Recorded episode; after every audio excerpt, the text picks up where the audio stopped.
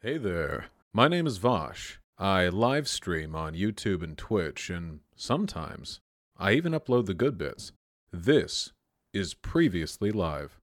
One thing at a time. America has I agree. It has a different history. It has Oh a my different God. governing system. Yes, I And- and agree. So why They're is all of different that being compressed countries. down to racism? I agree. Wait, hold on. Calm down. You're You very. said that the you're very. Oh my God! Please, differs, please, please. In I'm, I'm begging you. Racism. Calm. Please explain. I wasn't accusing you of being racist right here. I was You asking you. said that. Calm.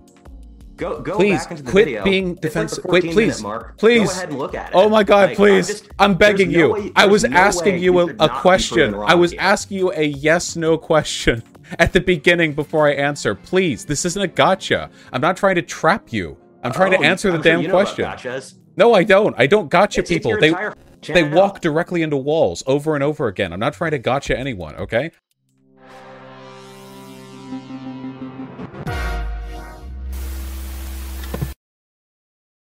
Hi.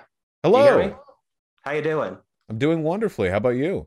I'm doing pretty well. Can't complain. I'm sorry about the delay. There were some technical problems, and this is I did one debate like, or I did one kind of Zoom uh, YouTube interface like this before, but uh, there was a glitch in my software, and so we had to figure it out. But uh, I'm sorry I left you all waiting. I know you've been going for a bit of time. Oh, ain't nothing. We were talking about cartoons the whole time. It was great. nice.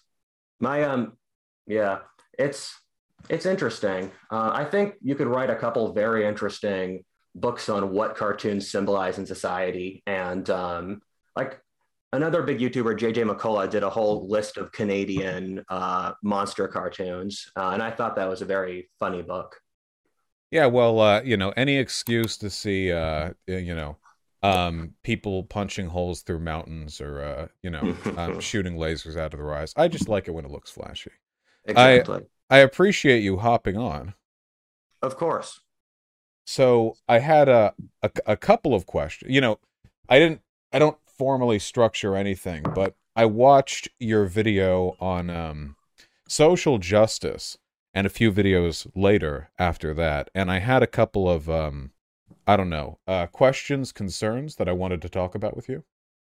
Okay. So I understand you mostly do historical content, which is not my field of expertise. I can't comment on it that substantively. Um, but I do know that you've gotten some pushback for what you've put in those videos. And looking at your social justice video, I think I might understand a common trend.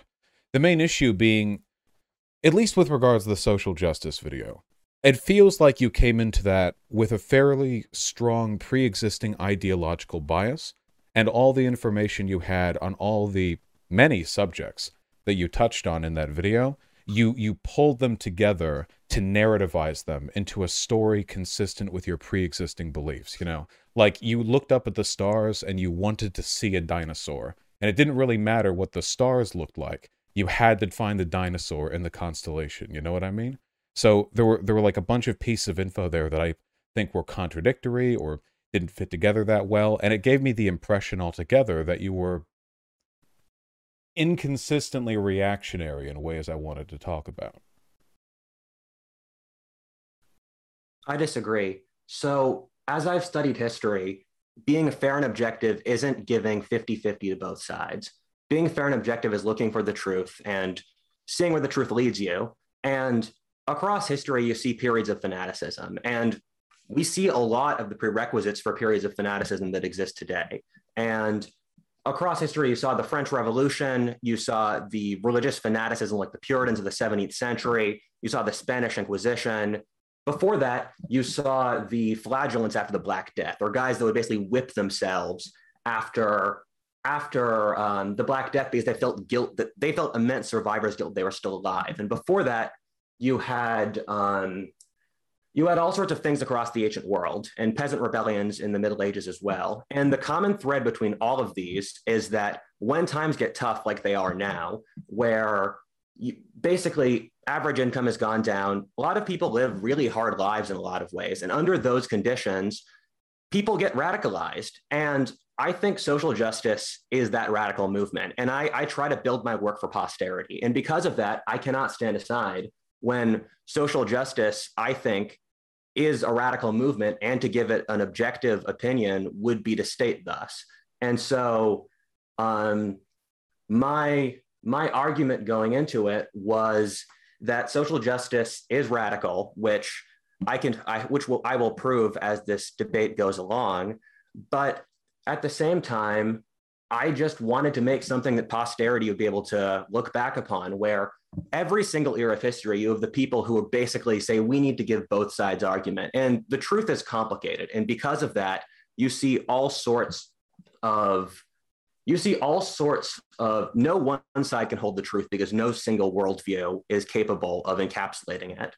But like before World War II, you saw people who thought that that starting the war was not a good idea before World War One, you thought you saw people who thought that war would never happen. And in every era of history, conventional opinion was wrong. And I want to look for when conventional opinion is wrong. So the term radical doesn't really have a consistent definition, but the way you use it suggests to me that you think it has a negative bent.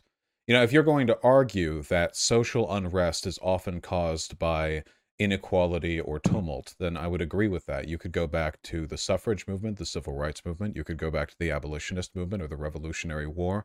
You could go back as far as you wanted. And yeah, generally, when things are a little bit less steady, uh, people too tend to commit harder to more radical ideas. I guess the problem that I have with the framing in your video is that that's a good thing, at least in the context of the movements we're discussing now. I don't care about 50 50 representation for any given talking point, by the way. I only care about what's right, you know.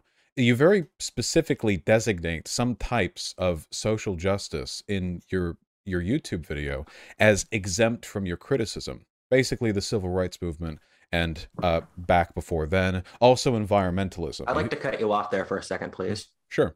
In your video, you said the civil rights movement and the abolitionist movement were descendants of social, are the ancestors of social justice, which is not true. Social justice is an entirely different historic chain that you see start in the 40s to the 90s, basically, the post war period. And that's a long period, but it did take a bit of time to evolve. So I'd like to challenge you on that. Sorry? How? The civil rights so, movement was in the 60s, please, of course, finish. so that would fit within that time range the civil rights period, it was entirely different groups of people. When you look at the logic of the modern social justice movement, it takes ideas that were invented by former Marxists in the post war period and two broad groups uh, the Frankfurt School and French philosophers. Mm-hmm. And for example, the idea that gender can be separated from sex, that is. That's an idea that does hasn't existed for any other period of history except with the invent with Simone de Beauvoir starting in the late early 50s. And then that idea was taken up by other philosophers like Judith Butler, like uh, Foucault. And so the idea that gender is separate from sex, again, postmodernist idea from that wait, period, so from academia. This Please is what I mean. Finish. Well, wait, wait, um, wait, wait, wait, wait, whoa, whoa, whoa, wait, hold on. Don't, because yes. I don't want you to just go ahead and say a bunch of wrong things. Yeah, no, but I'd first of all, the civil. And well, you, wait, wait, you wait. Cannot, you cannot construct my argument properly unless you hear it. Well, but so far the construction is faulty. The concrete is cracking. The civil rights movement was informed by Marxist ideas. Marx was around know, like it absolutely was. The basis of critical theory, the idea that you should analyze. Well, don't get indignant already. It certainly was. Um, Marxist uh, social analysis has been influencing philosophers and activists for well over a century, and the conceptualization of gender and sex being, as you say it, uniform until the past 50 years is completely ahistorical. There are entire modern civilizations that have had third genders, clearly not three sexes, three genders, for hundreds of years. Um, that's just simply not true. Uh, but even if there were conceptualizations of modern social justice, which are a product of postmodernism exclusively, I wouldn't have an issue with that. You know, you'd have to demonstrate the harm done by those ideas. Give me a couple. Um, give me a hot second because I'm going to reply to each of those. So, for the first of them, the social justice movement didn't have ties. To, sorry, sorry, Freudian slip that I'm sure you wanted me to have. The civil rights movement didn't have Marxist ties because that was something that the FBI explicitly looked for. And people really, really tried to attach a Marxist label onto Martin Luther King, but he kept very clear from it. And he wasn't a Marxist. yeah, and much of his mo- the movement led by him did not have a lot of Marxist philosophy because if they found a Marxist attachment to it, then the federal government would have basically just federal government and racists in American society at the time would have just used it to pillory the movement. And so it explicitly kept away. And it didn't really come from Marxist roots because you if you look at the liberation movements of that period of history, they came mostly from a liberal background. So full male suffrage, that was something that started in the early 19th century and progressed as as male suffrage is tied to the amount of your male population that fight that fought in the military. And so that came through liberals across the 19th century and it continued into the early 20th century with the suffragette movement. Suffragettes were mostly upper middle class women who again came from a liberal a liberal mindset.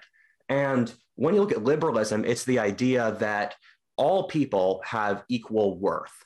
And the uh, equal worth under the law and liberalism is a philosophy that's in many ways derived from christianity and thus under the objective legal eye of god. And that's just not the philosophy for marxism. If the civil okay, rights wait, movement I have was to... infiltrated by marxists wait hold on hold wait i have to interject here.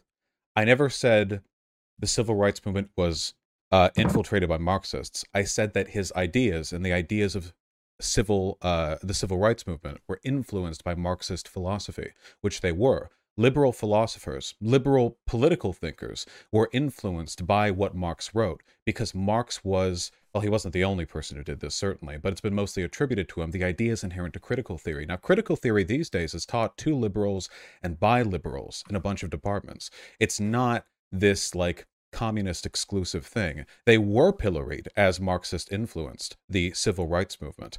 Um, so the, you know, regardless of the extent of that influence, that was certainly something attributed to them. I mean, realistically, everyone is influenced by every other philosopher. And give me a second to get back to some of the earlier points you made. But I mean, I'm influenced by influenced by Mark.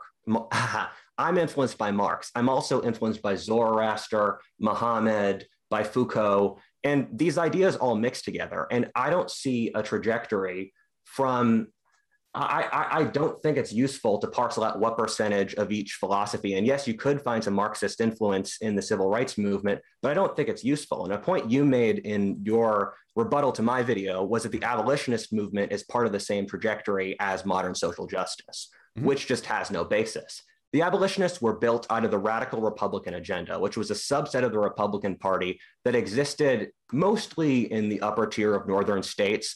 And their platforms were, in fact, um, trying to settle the settle the western frontier. Uh, they were very pro-capitalist. This very is an obfuscation. They so wait, um, what I said remarkably imperialist. Party, what I said, wait, wait, wait, wait, pro-black. This is a, and, a, misinterpretation again. I did not no, say these were the same. You literally movements. said that in my video. No, I said that it was a continuation of the same historical trend. Now, obviously, if you say something is the continuation of the same historical trend and then go back 150 mm-hmm. years, you will find that, in fact, earlier groups do have some different values. But the underlying trend is the acknowledgement of racial inequality and the desire to address it through civic, cultural, and legal systems to amend these problems both in representation and in economic outcomes. In that respect, that movement, the abolitionist movement, is identical to what we have today in many respects. Obviously, 150 years have passed. You know, settling the Western frontier isn't a um, cavalier idea in modern social justice movements. That's what it's all about, really, equality. And you can trace that back to the Enlightenment further beyond if you really wanted to.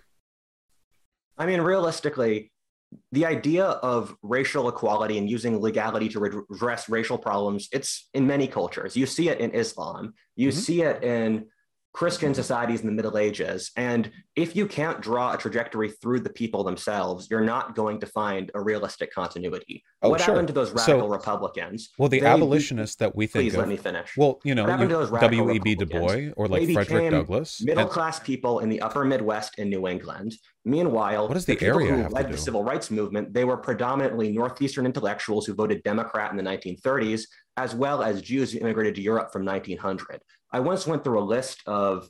I'm, I'm writing a cultural history of that America, doesn't have anything so to do I'm with the ideological the trajectories of American ethnography. But that has nothing to do with the ideological find, through line. You do not find it's just it's a totally different demographic. Wait, that, wait, wait, we're not talking about demographics. Party, wait, wait, wait, wait, wait. What if all intellectuals that we're not talking about demographic? You can't say that two like similar ideas are dissimilar because one of them was formulated by like southern groups and the other by people in the northwest. We're talking about common ideas here, like it's, racial equality which does exist in many cultures. I've never said this is exclusive to the West, but the abolitionist thinkers, you know, Frederick Douglass and so on, they wrote texts that were cited by Martin Luther King in the civil rights movement. And Martin Luther King is currently the biggest, you know, figure that's cited when talking about historical civil rights in the mm-hmm. modern Black Lives Matter movement. So there is a definite continuous ideological trend from A to B to C. And I feel like the only reason you would deny that fact is because you like what the abolitionists did but you don't like what BLM activists do today. And you have to explain that disconnect by somehow separating these extremely well connected movements. Bro, how many books on American intellectual history have you read? Give you, me some titles. Give me some book titles to back up what you're saying. Are we are we're going right to that? Wait, you need a citation on Frederick I, I Douglass was cited by civil rights. Wait, you need a citation on Frederick Douglass was cited by civil rights thinkers. Tell if you need a citation on reference that. Battle Cry of Freedom to talk about the policies of the Republican Radical Republican Party by James McPherson. Cynical Theory to look at the development of how this is pseudo intellectualism at its height right now. Why not address what I've said? in between, I'll I'll quote the rise and fall of communism. If you've read so between much, then why not? Those are three different ideological trajectories. Why not counter like the argument then?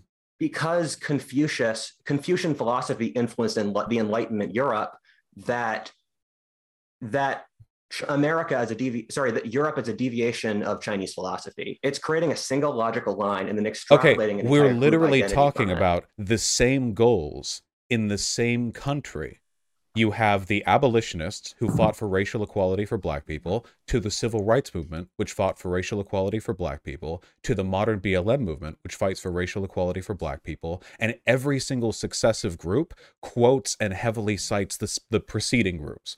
This isn't like some, well, a butterfly flapped its wings in China, therefore that butterfly is responsible for the American Revolutionary War bullshit. This is a very direct line. And for you to respond to that with like a how many books have you read? suggests to me a kind of i don't know insecurity in your ability to refute that fact. Why don't why don't you believe these are part of the same movement? They're clearly fighting for the same thing.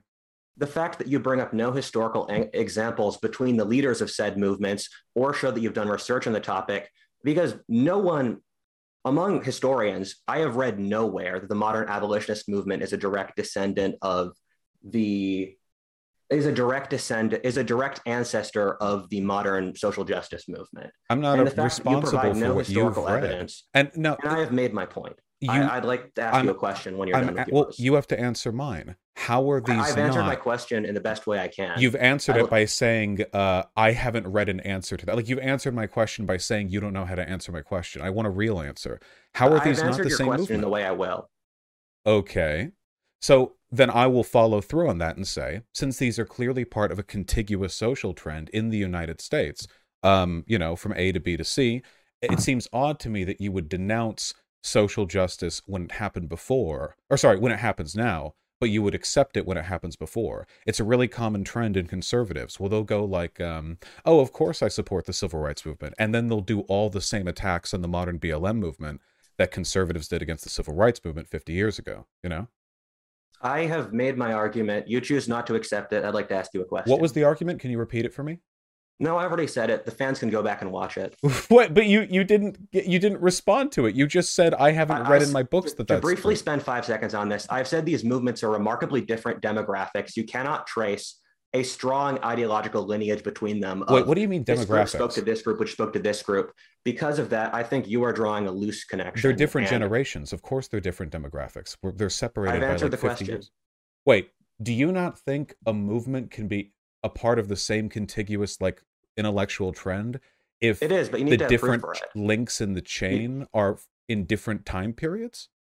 Bro, give me an example of a academic school created by by radical Republicans in the mid 19th century. Give me what an example of about? that school influencing modern East Coast mo- modern modern the modern leftist movement. Give What me a historic lineage without just listing single figures. Can you wait? I'm sorry. Can you find an example of Simone de Beauvoir setting up any personal gender studies classes that teach that gender oh and yeah, sex that's easy. So oh, Simone de, Simone de Beauvoir. You can. Simone de Beauvoir eh, had her philosophy influenced by Marx. Simone de Beauvoir then immigrated to America. She was part of the broader postmodernist movement. The postmodernist part of the broader postmodernist. was in oh, France kind the of like the abolitionists were part of the broader the racial Frankfurt- equality please, movement. Please, the fact that you're interrupting me means that You're me- means that you don't want me to finish.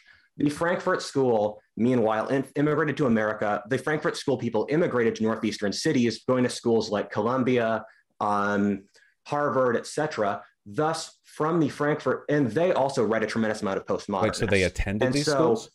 from and, and you can see the postmodernist philosophers descended from the you can see the modern social justice philosophers descendant from the postmodernism where how? like kimberly crenshaw Wait, these are um, totally Judith different Butler were students of foucault they were students of marcuse Okay, so hold and on. they literally write that you can see that Wait, on their wikipedia So page. wait, earlier you said wait, wait, wait, wait, wait, wait, please, please, please, because modern you you you run on a train. You try to make like thirty points. lineage from Please.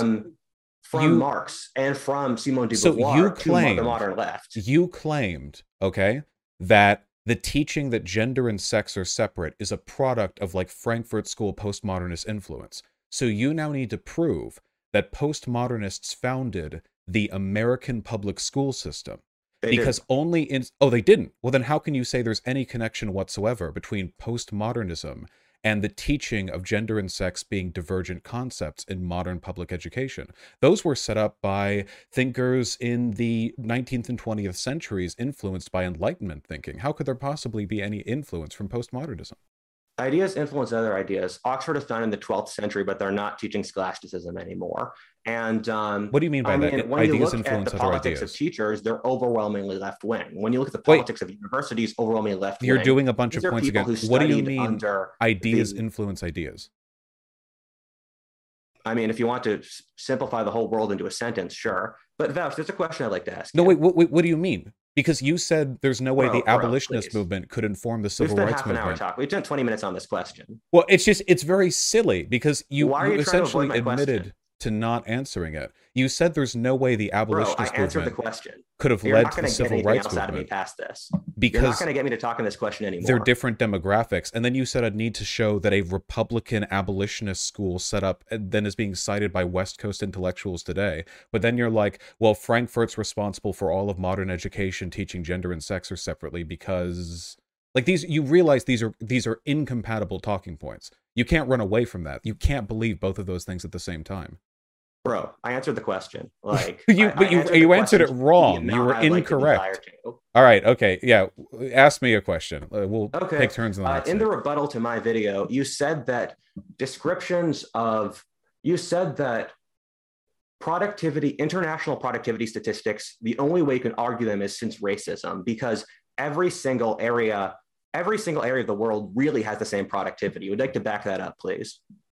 Um, you're going to need to specify more. What did I say So exactly? you said, for example, I said that people in the third world are paid less than people in the first world because they have lower productivity rates. Thus, according to market standards, you cannot pay them less and have a functioning economy. You said that that according to what you have found, that all areas of the world have the same productivity. And so the only way you can use that argument is racism. Nobody's paid for their productivity.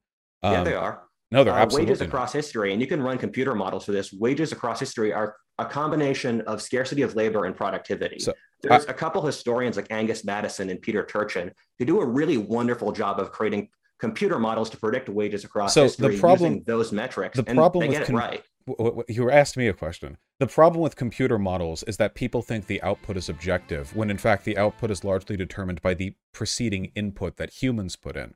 Um, there have been studies shown uh, indicating that in terms of the actual physical productivity, the actual amount of goods produced by a factory worker in China, Mexico, and America, you're not going to see significant differences in productivity. You will see significant differences in pay. The reason for that well, it's complicated, but the idea of wages tracking perfectly on their productivity is just not true. In fact, often people in China and Mexico work quite a bit harder than we do in factories that are just as productive as ours. Funnily enough, you know, they can make, uh, you know, cars or cheap widgets at you know the speeds we can or better it's you know uh, entirely doable the issue that i have is that oftentimes people will use productivity as a kind of um, moralistic presupposition by which they, they they like determine the worth and the value of a country. Often the economic output of a country is determined by the wealth of that country. So it's kind of like a cyclical problem, right?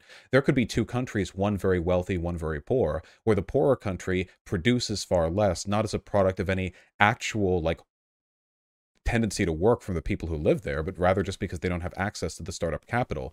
And then they get lower wages for what? Well, not for working less hard, for having the misfortune of being born into a poorer country. That's the issue that I have. That's um the theory you posit would result in the collapse of the modern world economy. That's such a libertarian answer. I love that. Continue, please. But the thing is, like, and also, you would not find a single economist who could agree with that, or you could not find more than a handful in extremely radical. How would it collapse things? And um, Wait, that's because it, would productivity stats vary massively by nation, and that there's no way else it could be because you have different amounts different quality of machinery in different areas. You have people who work differing amount of hours. You have differing um, differing supply chains involved. Do you think workers example, in China work fewer in hours than workers in America? Hardworking, but the coal doesn't get to where they are. The coal that let's say they're running a factory, the coal doesn't get there. They're working on poor machines. Their wages get stolen, so they leave work. Mexic, the Mexicans would be extremely hardworking, but they would have lower productivity. And what you say about countries not getting capital, that's not true. This is the era of the highest capital availability in the history of man. You think Mexico gets the several. same capital investment as America? The U.S. has given more four times the amount of capital to Africa uh, than the Marshall Plan. If you look at well, countries okay. like Argentina, Argentina hyperinflates its currency on average. This is completely irrelevant to what we're and talking about. And because of that, but they keep on getting Western capital since there's so much capital. That has nothing to do with what easy. we're talking about. Do you, do you think growth in the third world? Do you think Mexico has the same capital investment per capita in terms of their industry, rel- like as America? Sorry, who? Do you think that America and Mexico have the same amount of startup capital available for people to uh, start and develop businesses within their country. That's due a sh- that's due to a shit ton of historic factors. Yeah, but but do you do you agree? Wait, wait, wait, wait, wait. Why are, yes. why are we paring wait, down? Oh wait, hold on. I agree. Wait, one thing at a time. America has I agree. It has a different history. It has oh a my God. governing system. Yes, I agree. Uh, so why they're different countries down to racism? I agree. Wait, hold on. Calm down. You're you very. Said that the you're very. Oh my God! Please. We're differs, please, please. I'm, I'm begging you. Racism. Calm. Please explain. I wasn't accusing you of being racist right here. I was asking you. Said that. Calm. Go go please, back into the quit video. being defensive. Like Wait, please, mark. please. Go ahead and look at it. Oh my God, like, please! I'm, just, I'm begging no you. Way, I was no asking you a, a question. I was here. asking you a yes/no question at the beginning before I answer. Please, this isn't a gotcha. I'm not trying to trap you. I'm trying oh, to answer the I'm damn sure you question. gotchas. No, I don't. I don't gotcha it's, people. They they walk directly into walls over and over again. I'm not trying to gotcha anyone, okay? I was asking like I just asked you, you acknowledge these countries have different capital available for business development, which of course obviously they do. No one would argue that. Yes, it's because of historical factors. I'm not denying that. We're not at the racist part yet, okay? So, the studies that I've seen on relative worker productivity have been pretty consistent. The idea that a Chinese worker sources. I don't have any, but if you'd like me to send them to you later, I'd be happy to pull them up. Okay. I don't have all of them archived right now. Uh, um, how many economics books have you read? Give me your top three. All of them. Give me your top three. I can't. I enjoy all of them equally. So okay. anyway, I, I, hope you understand that um, behavior like that is very unbecoming in immediate conversation. It just makes it seem like you don't have an argument for the field, so you have to run back to the bleachers. Look, ha, ha, ha. in Projection. China, factory or sweatshop workers, okay, from what I've read, and this seems to be pretty consistent, they uh, are they produce as much or more than factory workers here in America. It's not like uh, factories in China are like underproducing. They it's like a industrial powerhouse of the planet, you know. But they still get paid way, way, way less. Now you said that the world economy would be torn apart by the idea that wages aren't proportional to productivity, which is a very funny and very libertarian thing to say. It's like if my 101 econ models aren't perfectly predictive of the most complicated system in all of human existence. You have a better theory know, of the world? Then the idea that then then the idea that wages track perfectly onto productivity. Yeah. Do you have a, an idea? Do you, can you have something you can shove into a computer simulation? Wages come out. Nobody wages can. As they've existed over the last thousand years. Nobody can. Yes, they can. Absolutely, Uh, they cannot. There's loads of historians, Peter Turchin, Angus Maddison, who have been able to predict wages across history. You can predict. the variables of productivity. Wait, and averages? wage supply. Wait, yeah. averages? Well, I thought we're talking about Yeah, yeah. productivity. So, Wouldn't productivity example, vary between The, the individuals Turchin and the economic models were able to predict wages across England from looking at the population and the product. and We're not talking about averages. What what would that have to do with productivity? Averages. medieval, it's medieval England. Your productivity is tor- attached to how much soil you have.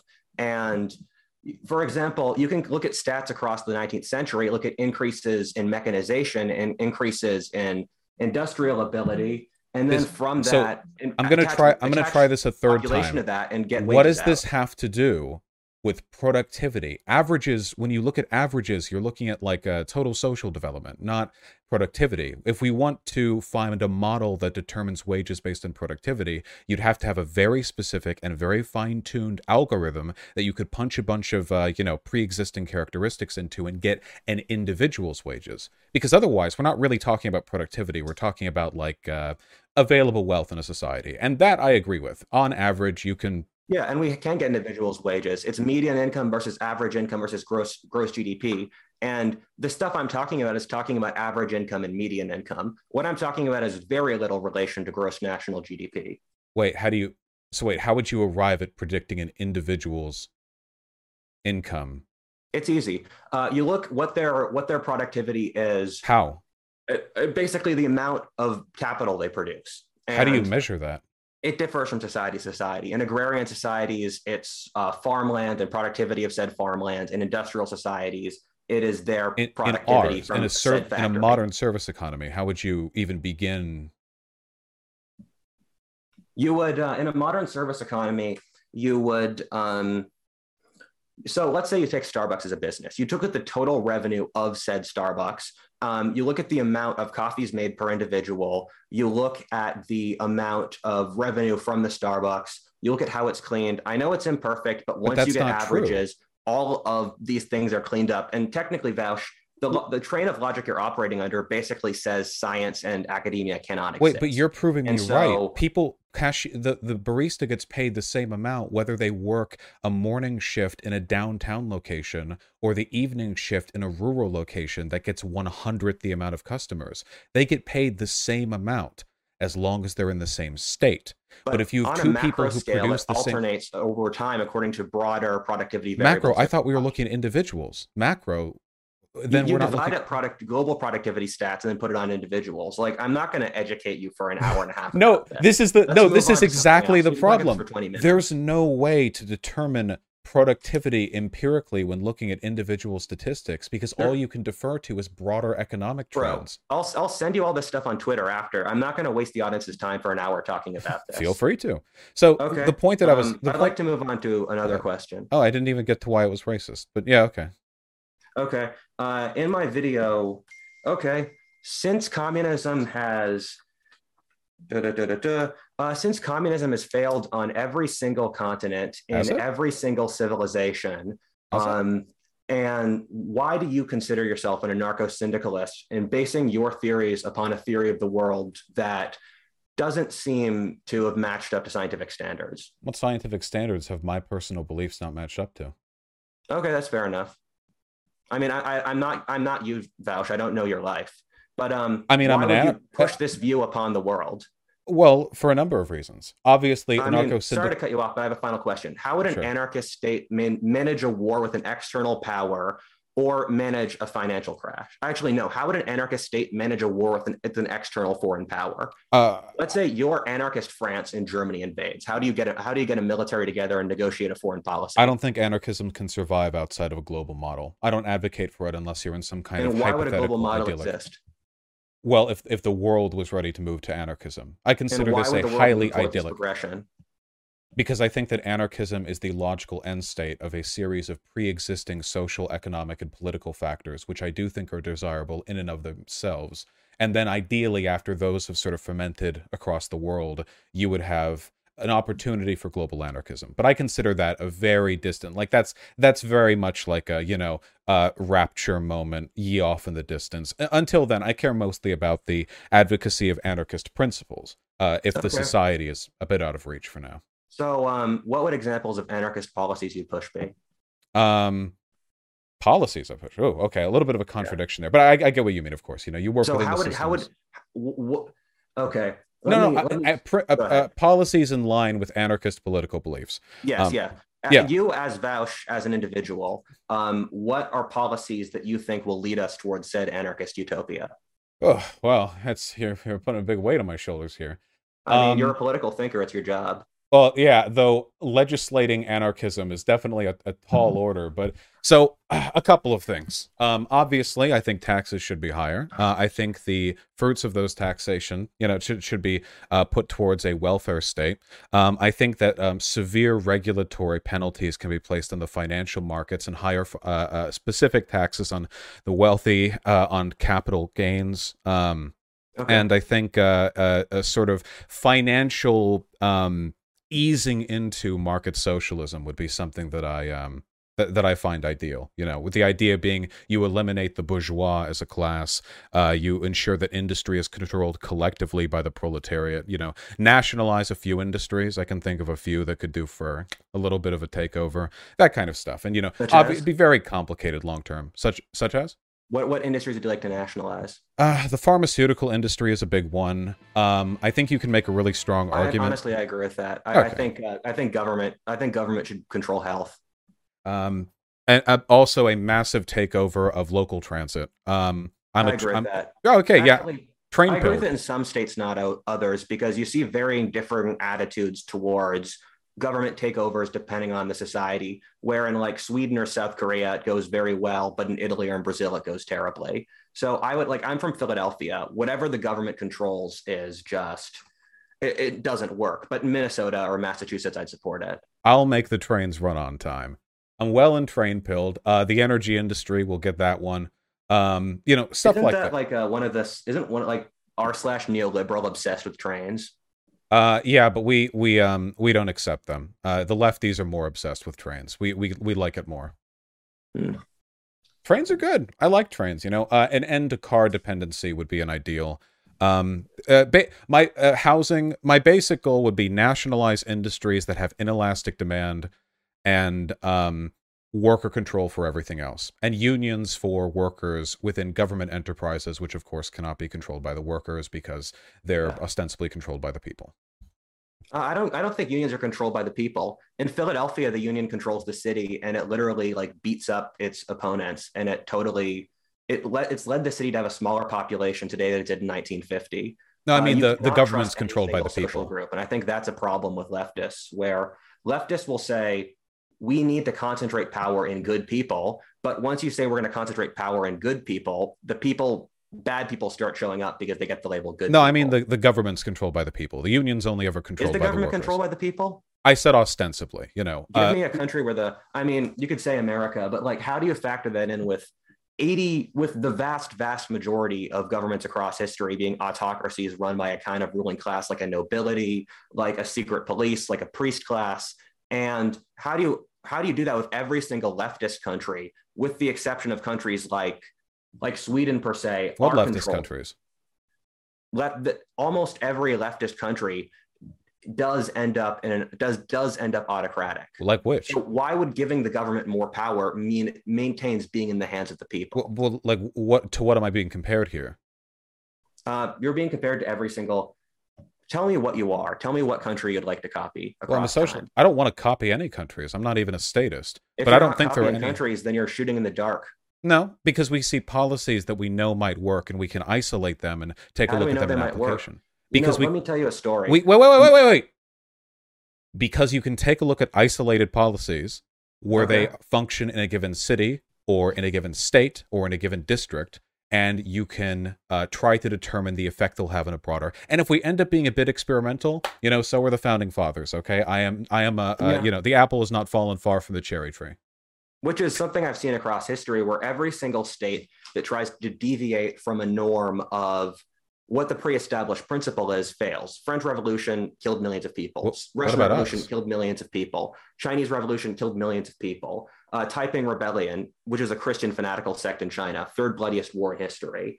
Um, every single time you try to make a revolution, make a new utopia fails. What And about what about revolutions that succeed are those that work upon pre-existing um, pre-existing uh, systems like the Glorious Revolution in the UK, the American Revolution, um, Europe, the and, and others. And I'm glad we agree on that. Wait, all these revolutions were predicated, at least in some respect, off of the society they were built upon.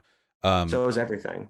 right. I don't think the French Revolution was any more a rejection of the previous principles of its uh, of its nation Yes, it than the was. American It- was for the colonies. It was that it totally came was, from. bro. Like they So- in the so French was- Revolution. Let me. let- so let me was finish. America. The French Revolution outlawed religion. It killed hundreds of thousands of people. Um, it turned. It created total suffrage. Um, it renamed the names of the weak. Um, it killed five percent of the population or the nobility. Um, it took the entire economy into the state's hands in the Revolutionary War. The US Revolution basically just said, you can keep your colonial legislatures, but we're getting rid of England But- and we're going to make a really weak centralized all the things the. French Revolution did were based on Enlightenment principles, which was the ideological history So of was the American nation. Revolution. I agree. That's my point. Yeah, I think that these revolutions are just difficult business, and sometimes they succeed and sometimes they don't. But, But I'm not talking about that tries to revolution. I've never mentioned fails, revolution for my system. if you can system. trace that back to ancient history, why would you go with that precedent? Why wouldn't you follow the precedents that work? Neither did. Do you think that they were following a precedent American when they became? Wait, wait, wait, please. You think they were following Please. a precedent when America like became a democracy? Like, of course not. Yeah. Obviously not. England Um, was a democracy beforehand. Um, all of the local governments kept their power in America. Um, they it was a parliamentary system. Uh, they had two separate they had two separate parties, the Whigs and the Tories. Uh, they would alternate power. You had prime ministers, um, all that stuff. Also, Okay. got to tell you, I need to run at nine. I understand. Um. Oh, sorry, I muted myself. My bad. Um, I understand. It it was a monarchy. How? But it was a mon. It's like Britain today, but to a lesser degree. It was a monarchy with a republic, with a monarchy with. It was it was a it was a monarchy with a democracy as well. it was the a- Americans just couldn't vote in said democracy because the Americans were treated under the British system like they were a subject nation that Britain conquered, like India. But at the same time, the Americans said that they were Englishmen and thus deserved to get voting rights. they were. It was not a democracy. It was a parliamentary monarchy, but Bro, are we going to like say the only democracies in the world are New England town the most with powerful person in England was there by blood. In America, the most powerful person, Washington, was elected, uh, admittedly by white owning uh, white landlords. You know, so That's not, not, true. a Seventy percent of them. Oh, yeah, landowners. Land, landowners is accurate for the south, Yeah, but in the land- north, most, almost everyone could vote. Um, yeah, but I mean, by that logic, Britain is not a democracy today. no, because the Queen doesn't have any power now. The function of The, the, the government. most powerful people in Britain, the people making the most decisions at the time, were prime ministers. Lord North was the guy who ma- master. Lord North, the prime minister of the Tory Party, was the guy that masterminded the American Revolutionary War. the, the king had enormous power at the time that we left. Yeah. No, this is this is highly tangential. you said then- you have to leave in then it- seven then- Then minutes. it's an integrated system. It's part democracy, part monarchy. Okay. so let's let's get to the try to get to the heart of this okay there They were was working from precedent experimentation that existed. They also pulled in the Greeks and the Romans and several Native American states in the New World. sure and and marx did as well marx's theories were derived almost entirely from hegelian insights but Hegel didn't build a state. Hegel We're- was just some nerd in Germany. Hegel not- never built an empire. For America, we were building it upon a precedent of pre-existing states. wait wait we're not wait i'm not talking about state making i'm only talking about what But Marx made a philosophy that people built states off. The Marxist Bible, basically Das Kapital, is them using a philosopher's view to construct an entire civilization. Okay. And whenever that happens, it fails. okay i don't think they really did much with marx's theories to build the Bro, ussr They but- literally had classes in the Soviet Union and China. I have Chinese friends. They studied Marxist texts in school. and like Lenin, They didn't apply Marx them. when he made decisions. Tru- trust me, I know enough about the Soviet Union to know that it's about as communist as as, as Nazi Germany was. I have no respect So for the Soviet Union. what Union separates the theory of true communism from the Christian kingdom of heaven? because you can take a look at what the USSR was doing, and none of it had anything to do Why with the can you say real political. Why do you can't Real interrupt? Inquisition. Why can't Everything. you say real fascism has been tried by that logic? Wait, no, no, hold on. Because when fascists say, I want X to happen, and then you look at Nazi Germany, that happened. When you take a look at what Marx said he wanted to happen, and then look at the USSR, None of it happened. Nothing. Literally nothing. There's no relationship. Again, you can do this No True Scotsman all you want, and I agree, okay? Uh, there are always thresholds, fine lines you can draw, but no, I don't own up to any of that. You take a look at Marxist theory, and then you take a look at the USSR, no relationship at all. Let me break this down. Communism has been tried in many, many, no, many different forms. No, it has been tried with Bolivarian communism in South America. No, it has been tried under Castro, which was very independent from the Soviet you Union. You know, for a person who claims to be an intellectual, you sure do like going on like Soviet bumper sticker version. tangents. It's been tried under a Marxist Trotskyite version. There's third world socialism, which took over so, a majority. Uh, wait, I have to ask sincerely. Socialism in, in, in given given we have so little time to talk, Maoism, is there a reason why you're filibustering? They were reading Marx and then reading this text, treating it as a Bible, and then trying their own thing. what if all his? I have to ask: Is it? Are you filibustering because you have four minutes left? About as impos- are impossible. So if if, what if? Let me just finish. Let, let me finish okay. one. No, no, no. Wait. We're we're four minutes till you have to go, which you announced three minutes ago, and you're filibustering with something that has nothing to do with anything I've talked about. This okay. has been your response me, to every point you don't have an answer to. You run off to the next thing, or you say indignantly. Like yourself, you sound indignantly like, "Well, I've already answered that by not answering it." You're not engaging with the thing that I'm saying. This is all stuff you've done in your past, you, debates, bro. Past getting... debates? Ah, uh, yeah. come on. You can't be mad about how this one is going. So pretend that you have some kind of history of my behavior to call upon. We talked privately before this convo. You were fine and civil. Now you're here filibustering. What's changed? Nothing but your nerves. What changed is the precedent you set that I followed? Your nerves. What if alt hissed? Okay. So you have to leave in three so minutes. Should we talk now about which countries you think are communist, or is there some underlying position you would like to arrive at? What's wrong with social justice? It doesn't work. How not? it worked. It worked before. Worked during the abolitionist days, suffragist days, civil before, rights movement, second wave feminist social movement. justice movement. Let In me, a manner which you're not able to describe, define, or delineate. Is a, I describe it as a philosophy based off the combination of the Frankfurt and the postmodernist school. What's wrong with postmodernism? That is built upon the theory that power is the ultimate relationship of human power is the ultimate relationship inside human societies and the dominant the purpose of a society is to fight against said oppression and that we should structure our civilization around combating the oppression that comes do you like fighting oppression? and built upon the theory that there are no social relationships outside power. Don't you think that we should fight oppression and also, they don't claim should, there are no social think, relations outside I think we power. Should be, I think we should be critical and intelligent about it rather than just trying to slide everyone into a black or white worldview based on whether or not they fight oppression. Wait, you think, wait, hold on. You think postmodernism, the philosophy around believing there's no objective truth or narrative, slides people into black or white uh, sides. Isn't that yeah, mutually contradictory? That's obvious to anyone who's looking at this. Wait, so it's an ideology which rejects empirical truth and encourages a multifaceted approach towards social analysis. There's balance. But also, you think the people who would uh-huh. say would do, the people who say, look, the way people often work is that they put on a facade and they're really the opposite. And social oh, justice did that. It they got me with that one. Of, it put on a facade of what its dominant of, of, they put on a facade and then through that facade it basically allowed itself to do the exact opposite. They've duped because me. they thought they were rid of it. And that's the case with all humans. We're, we all need to achieve balance. And so when we say one thing too loudly we're probably going to end up doing the other. I need to get going but do you have any last statements man? We so they do one thing but then the other and their ideology says one thing but they act the other way because yeah. source trust me and because they're two-faced? Yeah that's I mean, so your response. Your response to, to the answer, so I can't give you a good answer. The theory of postmodernism is that they're lying. Uh, you would need to break that down, but I don't have time. So take care. All right. Have a, have good, a good one. day. Bye. Holy shit, that was so much more insufferable than I thought it was going to be. Oh my god. I can't I I can't believe. Oh my fucking god that conversation was incomplete. That dude has nothing to do right now, by the way. 0% chance that guy has an appointment. That this appointment that he has, which he informed me of nine minutes ago, that on the hour he has something to do. No shot, no shot. Yeah, yeah, yeah.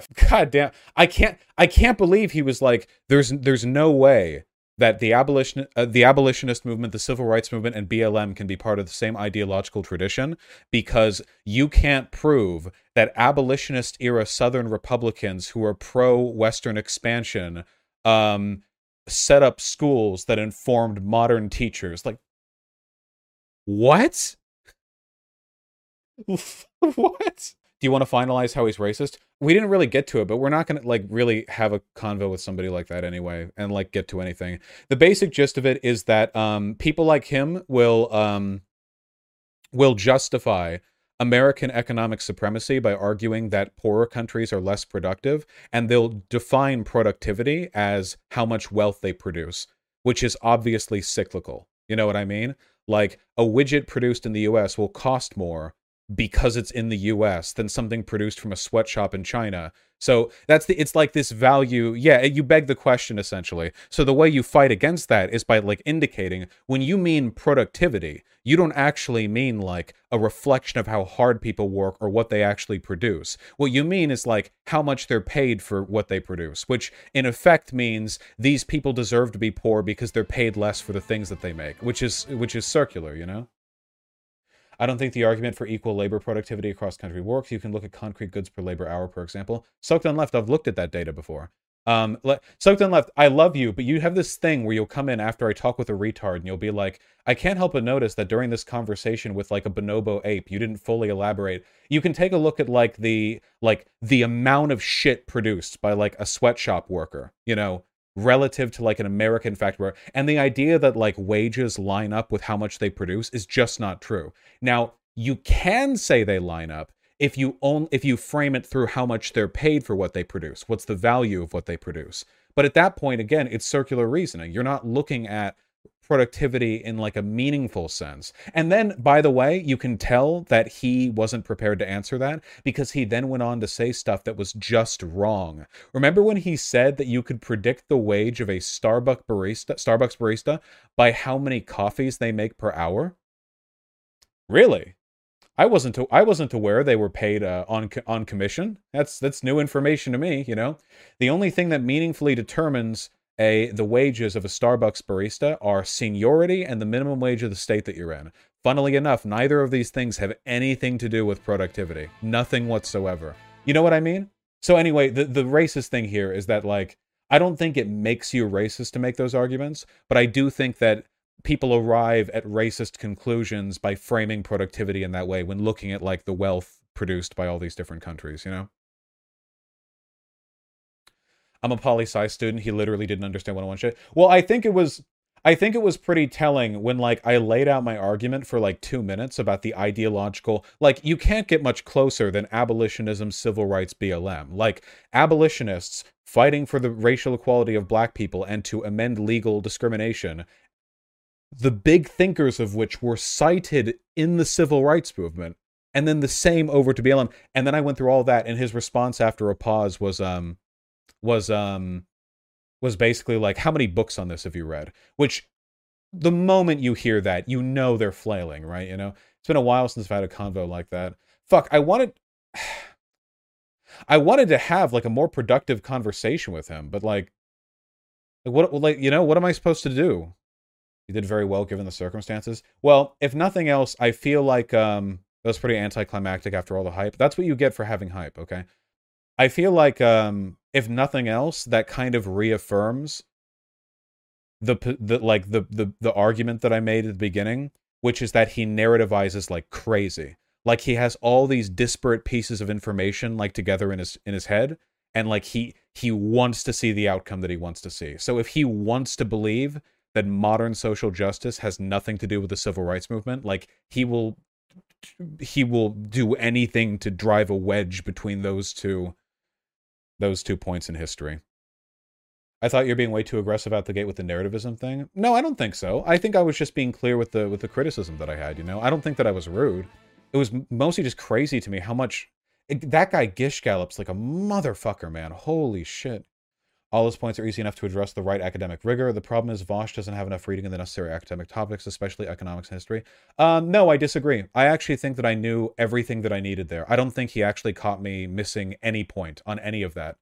Um, I don't think he knows anything about economics or history. I think he just has tidbits of information that he's acquired because they fit into like they help him justify the political positions that he has. But I don't think like in terms of historical analysis, like guys, when he said there's no way the abolitionist movement could have influenced modern day social justice unless you can prove that the Republicans of that era founded schools with with academic departments dedicated to that ideology, which then influ like as soon as he said that, like you know, and then he said there's no way they can like be the same because they're different demographics. I don't even know what that means. Like these ideas can't be connected in the in in in the in the national like ideology because like some of them are from Maine and some of them are from Virginia. I I don't even know. I feel like you interrupted too much. If I if I'd known we had that little time, I would have interrupted more. I would have interrupted way more. What's postmodernism? You referenced it a lot. Postmodernism is when you're based in red pilled. He didn't even clarify the demographics question twice. He didn't answer any of my fucking questions. He said the French Revolution led to total suffrage like it was a bad thing, either a misspeak or a bit of a tell. I don't know. I don't I don't think he's anti-suffrage. I just think he's anti-SJW and he's like the biggest pseudo-intellectual about it. Vaush, China has absolute dogshit productivity, but economics can tackle its points understanding broken measure. Lowland Dare, no, it doesn't. In terms of the work done by a single person in those factories. No, no, no. Wait, hasn't this person been like bitching the entire time? Hold on. If you define productivity as like the the economic value of the output, but that's circular again. Holy shit, you've been complaining the entire time. And you were telling me to watch Arcane? Ooh. Ooh, I don't know, guys. Hmm. That's a that's a perma. That's a perma. There's no other way around it. Nah, okay, 30 days. I love you. Wait, how do you ban someone again? It's been so long since I've done this. Slash ban. Lowland there. 30 days. Come. There we go. I did it. Mercy. I know you're getting this from, but the entire productivity thing is not correct. Okay, I'm I'm happy. Read the Eurovision comment at top. Well, they're also European, you know. The comment on his VOD or coping about how you're a well-trained snake. Dude, this happens literally every time. Like every time I have a debate with somebody, like they show up and they they just um they like smash their head with a brick and then I get blamed for it, okay? I, like I'm happy I'm happy to see I'm happy to see more info in this or whatever. But like the the productivity thing, yeah. It, what, like what do we mean by productivity? Do we mean literally like how hard a person works? Oh hey Shu, I just had a person who you wouldn't like that much on. If pay based on productivity were true, people would be getting paid more relatively now than they did in the past because we are massively more productive. But we know this is not true even just by looking at minimum wage trends. Yeah, that's completely true. If um yeah, if uh, um, productivity is what determines wages, then why is it that like the, the wages vary so much based on the minimum wages of a state that you're in in America, even if you're doing the same job for the same company across different states, or even within certain cities within different states, if they have different minimum wages there? Like, yeah, it's it's com- just completely not true, you know, unless you want to twist the definition. Vaush, Mexico is number one, US is number 10. Yeah, in terms of hardest work, yeah, yeah, yeah. So if you want to define productivity as being how many hours you work, America's not number one. Mexico, Costa Rica, South Korea, Russia, Greece, Chile, Israel, Poland, Czech Republic, and then the United States. Data for China isn't included here. I wonder where that would be on the on the thing, you know. In terms of like hours worked, like there you go, right? Turkey apparently has very low. Okay. Um yeah, a lot of no data. Yeah, it's not a perfect, yeah. According to Vaush, abolitionism led to the social justice movement. Marxism didn't lead to the Soviet Union. When did I say that? I never said Marxism didn't lead. Actually, I don't think Marxism even led to the Soviet Union. I think Marxism was just the pretext for the Soviet Union, you know? All I said is that uh, the Soviet Union's like actual effective like the political reality just was not a product of Marxian theory, which is obviously true. if you take a look at that, you know. Um, yeah, that's that's what I said. Likewise, yeah, I said, um, oh god. Do you think it's surprising that he's an alt history channel and that he agenda pushes so hard? No, all history channels tend to, at least they're very vulnerable to this kind of like narrativization. But it didn't necessarily lead to the totalitarianism. I just think that like keep in mind, like even Nazis, even Adolf Hitler, like used populist pro-worker appeals to establish their authoritarian dictatorship. You know, um, it just seems to be a pretty popular, pretty popular trend. The alt history community apparently hates this guy. Oh yeah, no, this guy, yeah. The bad history Reddit also beats him over the head pretty often, which is pretty funny. Oh, Taftaj is here. Vaush, productivity is not hours worked. Taftaj, different people use different definitions of productivity. The problem is if you are um productivity doesn't oh god he doesn't understand wait Taftaj, I literally opened this by saying if you define productivity by hours worked there's no consistent definition for productivity in terms of like actual output unless you're framing it through some kind of economic model like uh, the value of output. But if you're doing that then you're kind of presupposing like you, you're you're you're begging the question because you're encoding like wealth differences per country into the results that you're going to get. It's going to be circular. It's not the econ definition though? Yeah well we, we've rolled through several different definitions of productivity. The only argument that i'm making is that you can't take a look at the productivity of different countries and use that as an argument for like why people in those countries deserve lower wages. Um, that was the that was the issue that I had initially because libertarians they will moralize the absolute fuck out of um, you know a criteria like that in a way that is just ahistorical. I don't know. You want to see some physical productivity? Watch Cockshott's video on unequal exchange. Didn't I feel like I've actually watched this before? Uh, yeah, hold on. This this is actually useful, chat. Chat. Taftouch says she would love to talk to you about it. Um, yeah, sure. That was a pretty short debate, so sure. Yeah, Taftouch. Is Taftouch alt right? Yes, Taftouch is an alt right trans woman. Hold on. The question. I mean, there are some of those, but she's not alt right. We still have the question. She got banned on Twitch today. Wait, did she? For what? Twitter, Twitch bans Taftouch. Wait, what what's the what's the name of the Twitch ban tracker? Is that is that the name of the Oh, I don't even remember the name of the of the thing. No, whatever. Why are wages lower in India? If there's no unequal exchange, why are Indian wages so much lower than US wages?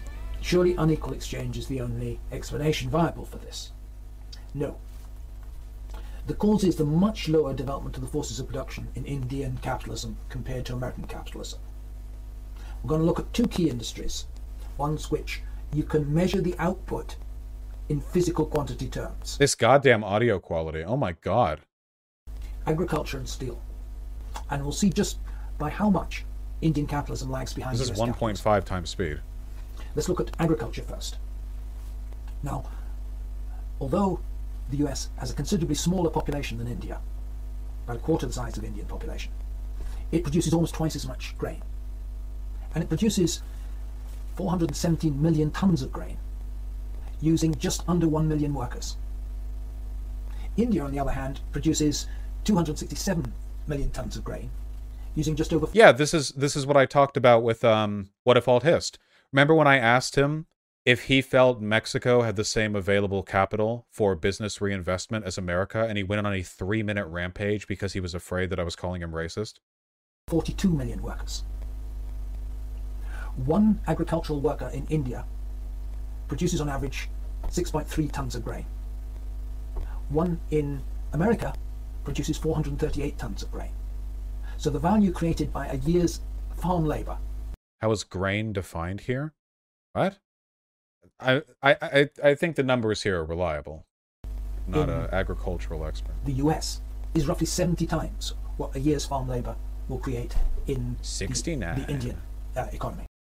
It's a large scale capitalist industry in both cases. But American capitalism is 6.7 times as productive, and therefore an American. How do we define USA here? Produces 6.7 times as much value. If Indian and US steel are sold on a third market, let's say in Egypt, they'll both sell for the same price. One ton of US steel and one ton of Indian steel have the same value. The US steel contains about one sixth. Value is not determined by the actual duration an individual worker spends, it's determined by the labor time that's socially necessary.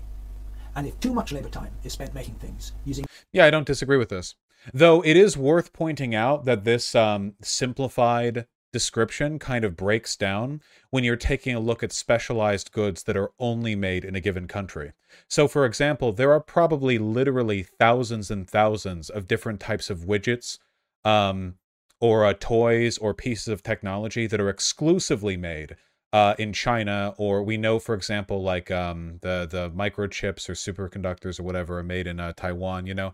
And then when you take a look at like the relationship between the production of these things relative to the wages of the people making them, yeah, um, uh, semiconductors, yeah, thank you. So it's like obviously there's going to be influence based on the relative efficiency of the modes of, of, of capital production in a given country versus another. But I think it's pretty clear, like no matter how you no matter how you slice it, productivity, like output or like individual contribution, however you want to go by it, is definitely not the sole determiner of wage. I, like I, you would have to ignore reality to believe that. Does that make sense? Is anyone following what I'm saying? Yes. Okay. Yeah. Anyway, so uh, basically, here, let can maybe can we can we do like a can we like summarize this in a way that people find interesting? Hold on. Let me see if I can. Okay. World map. We're gonna we're gonna cap this off with a with a quick little paint stream. Okay. You know how we do. Let's get a nice high resolution photo, photo, uh, drawing, whatever, map. You know, nice Ooh, that's good. That's a good one right there. There we go. Oh, yeah. Oh, yeah. Get the crack pipe. I don't need a crack pipe. Uh, open with Clip Studio Paint. Unsupported file format? What file format is this? Properties. It's a JPG. Fine, I will. I hate doing this. I will screenshot. It opened in window viewer. Yeah, I was expecting it to be a WebP as well, but no, not this time. All right, there we're we're screenshotting it. Ooh, okay, here you go. All right, listen up, people. All right, today we're going to learn about productivity. All right, are you guys ready for it? So some people, some people will say that productivity differs a bunch all over the world, and that's why some people are wealthy and some people are poor. These people are retarded. All right. People here work hard. You know who works harder? People here. I'm guessing. Life is a lot harder here for the most part than it is over here. I'm kind of generalizing a little bit, okay? People work pretty hard all around. You know, there's a lot of hard work going on all over the place. Woo! Lots of stuff. None, none of that, you know. So if you wanted to moralize this, the thing is, when we're talking about disparity in income, okay, there are two roads you can go down, okay? Descriptive and prescriptive. Descriptive is an attempt to explain why there are differences in average income between countries, whereas prescriptive is trying to argue what they should be or justify what they are. It's a moral argument. Yes, especially the feds in Antarctica. Exactly, Shu. You know, so you understand the difference, okay? Now, here's the thing. Descriptively, so we're just describing reality here. Why are there differences in total and then a little little dollar sign here in Sudan, you know. Why are there differences in average income between these countries? Well, the answer is really complicated. All right? Really, really complicated. Really complicated. I mean, you've got colonialism. You know, why is this part of the world and this part of the world and this part of the world doing a lot better than most every other part of the world? You know, it's complicated. A lot of stuff like that if, you're talking descriptive, I think there's a lot you can do, a lot you can say. I don't want to focus on that too much. But here's the issue, folks. And this is what gets my goat, okay? The thing that bothers me is when people make descriptive claims, but frame them in a way that makes them have prescriptive outcomes. Okay. Now, I bet you see this a lot, and you do because people do this all the time with black crime in the United States, you know? There are descriptive explanations for why crime rates are different between different racial groups here in the States. But oftentimes, what people will do is they'll selectively cite descriptive points to imply the prescriptive. And that's when it's racist. You know, there's nothing racist at all, no matter what conservatives say. There's nothing racist about saying uh, black people commit violent crimes at a higher rate than white people. That's a fact, you know? But there is something racist about saying, you know, uh, well, why do we have so much social division? Well, I don't know, you know. Uh, you, you know, people might cancel me for this, but all you have to do is take a look at the black crime rate and maybe there's your problem, you know.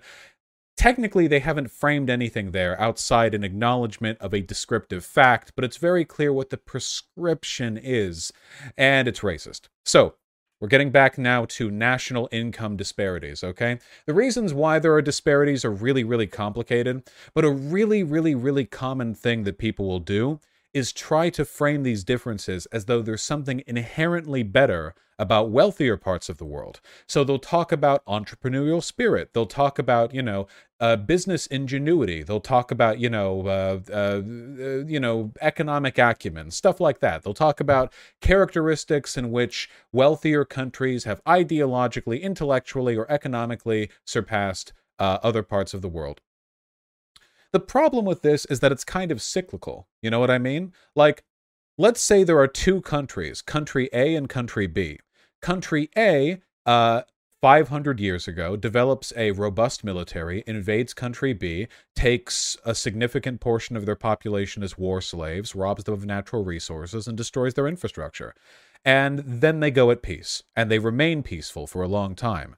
Now, country A is going to have quite a head start on country B in terms of post industrial development as a product of that little feud they had back in the past, right? That's imperialism 101. That's just a natural consequence of how causality works, right? But as a product of the greater wealth of country A, country A might have developed better schools, better economists. And therefore, it's entirely possible that 50 years down the road from that, Country A now is wealthier in large part due to the better business acumen of the people educated in Country A. Now, some people might look at this and say, oh, well, if Country B wanted to do well, maybe they should have more of a spirit for entrepreneurial investment. Maybe they should be more economically educated. And you know, that is descriptively true. If they had those things, they would be better off. But by framing it that way, you've implied the reason they don't have those things is because of some failing on their part, as opposed to just worse starting circumstances. And that's the problem that I have with this question as to um, different countries having different levels of productivity. Because the way it's framed is this well, why do people in China make so little money? It's because they're less productive. And descriptively, if you're taking a look at like the total economic output of the country or the per person output in a variety of industries, that can be true. But it does imply some things, doesn't it? A little bit? I mean, a little bit, right? Because you could fairly apply this to racial differences here in the US and point out correctly that black people, on average, are less productive uh, than white people, even if you normalize uh, total hours worked. But why do you think that is? Well, a huge part of that is because black people are poorer, which means that they're going to work in lower level industries and therefore have less of an economic impact on the country that they live in. And thus you have a cyclical issue. But if somebody just said, well, black people are poorer because they're less productive, that to me implies a prescriptive judgment, a moralistic justification for their economic circumstances. Does that make sense to everyone? Does everyone understand why I'm getting at this? I want to be very clear about this just to make sure there's no confusion because I know my computer, my computer, my community sometimes, you know, they, they don't fully get what I'm getting at. There's nothing descriptively wrong about saying X country is less productive than America. But depending on how it's phrased, you know. Okay, just making sure. Vaush, the Asian tigers, they started from behind and were able to develop fairly quickly. I guess there are very few exceptions of these. Um, it's totally possible. Rapid industrialization and like um, like economic growth is is possible. I think it's it's easier with a couple of things. First of all, it's easier when you're a small country um, because it means that you have a sort of tighter control over what's going on at your borders. America is a big country. I mean, wow, America is a big country. You know, uh, Russia, huge country. But if you're South Korea down here, you know, or or or hell, you know, if you're if you're Singapore, there we go, right there. I mean, you know, you have a bit more direct control over the the direction that your country or city state, you know, heads in. Um, Taiwan as well. Yeah, that sort of thing. Um, that's one. For two, it generally helps to have the um, the backing of more powerful neighboring countries. Like you don't want to be under threat of invasion, right? Obviously, South Korea. Well, I wouldn't say South Korea benefited from our support because we basically put a dictator in charge over there and they had to oust him. But, you know, we're bad. Yeah, the Asian tigers were generally quite authoritarian, which did give them, you know, allowed them to supersede democratic considerations, which I suppose at times can have some advantages. It's complicated. The point is, it can be done, but there are always consequences. What's been going on over here lately? I wonder. History is complicated.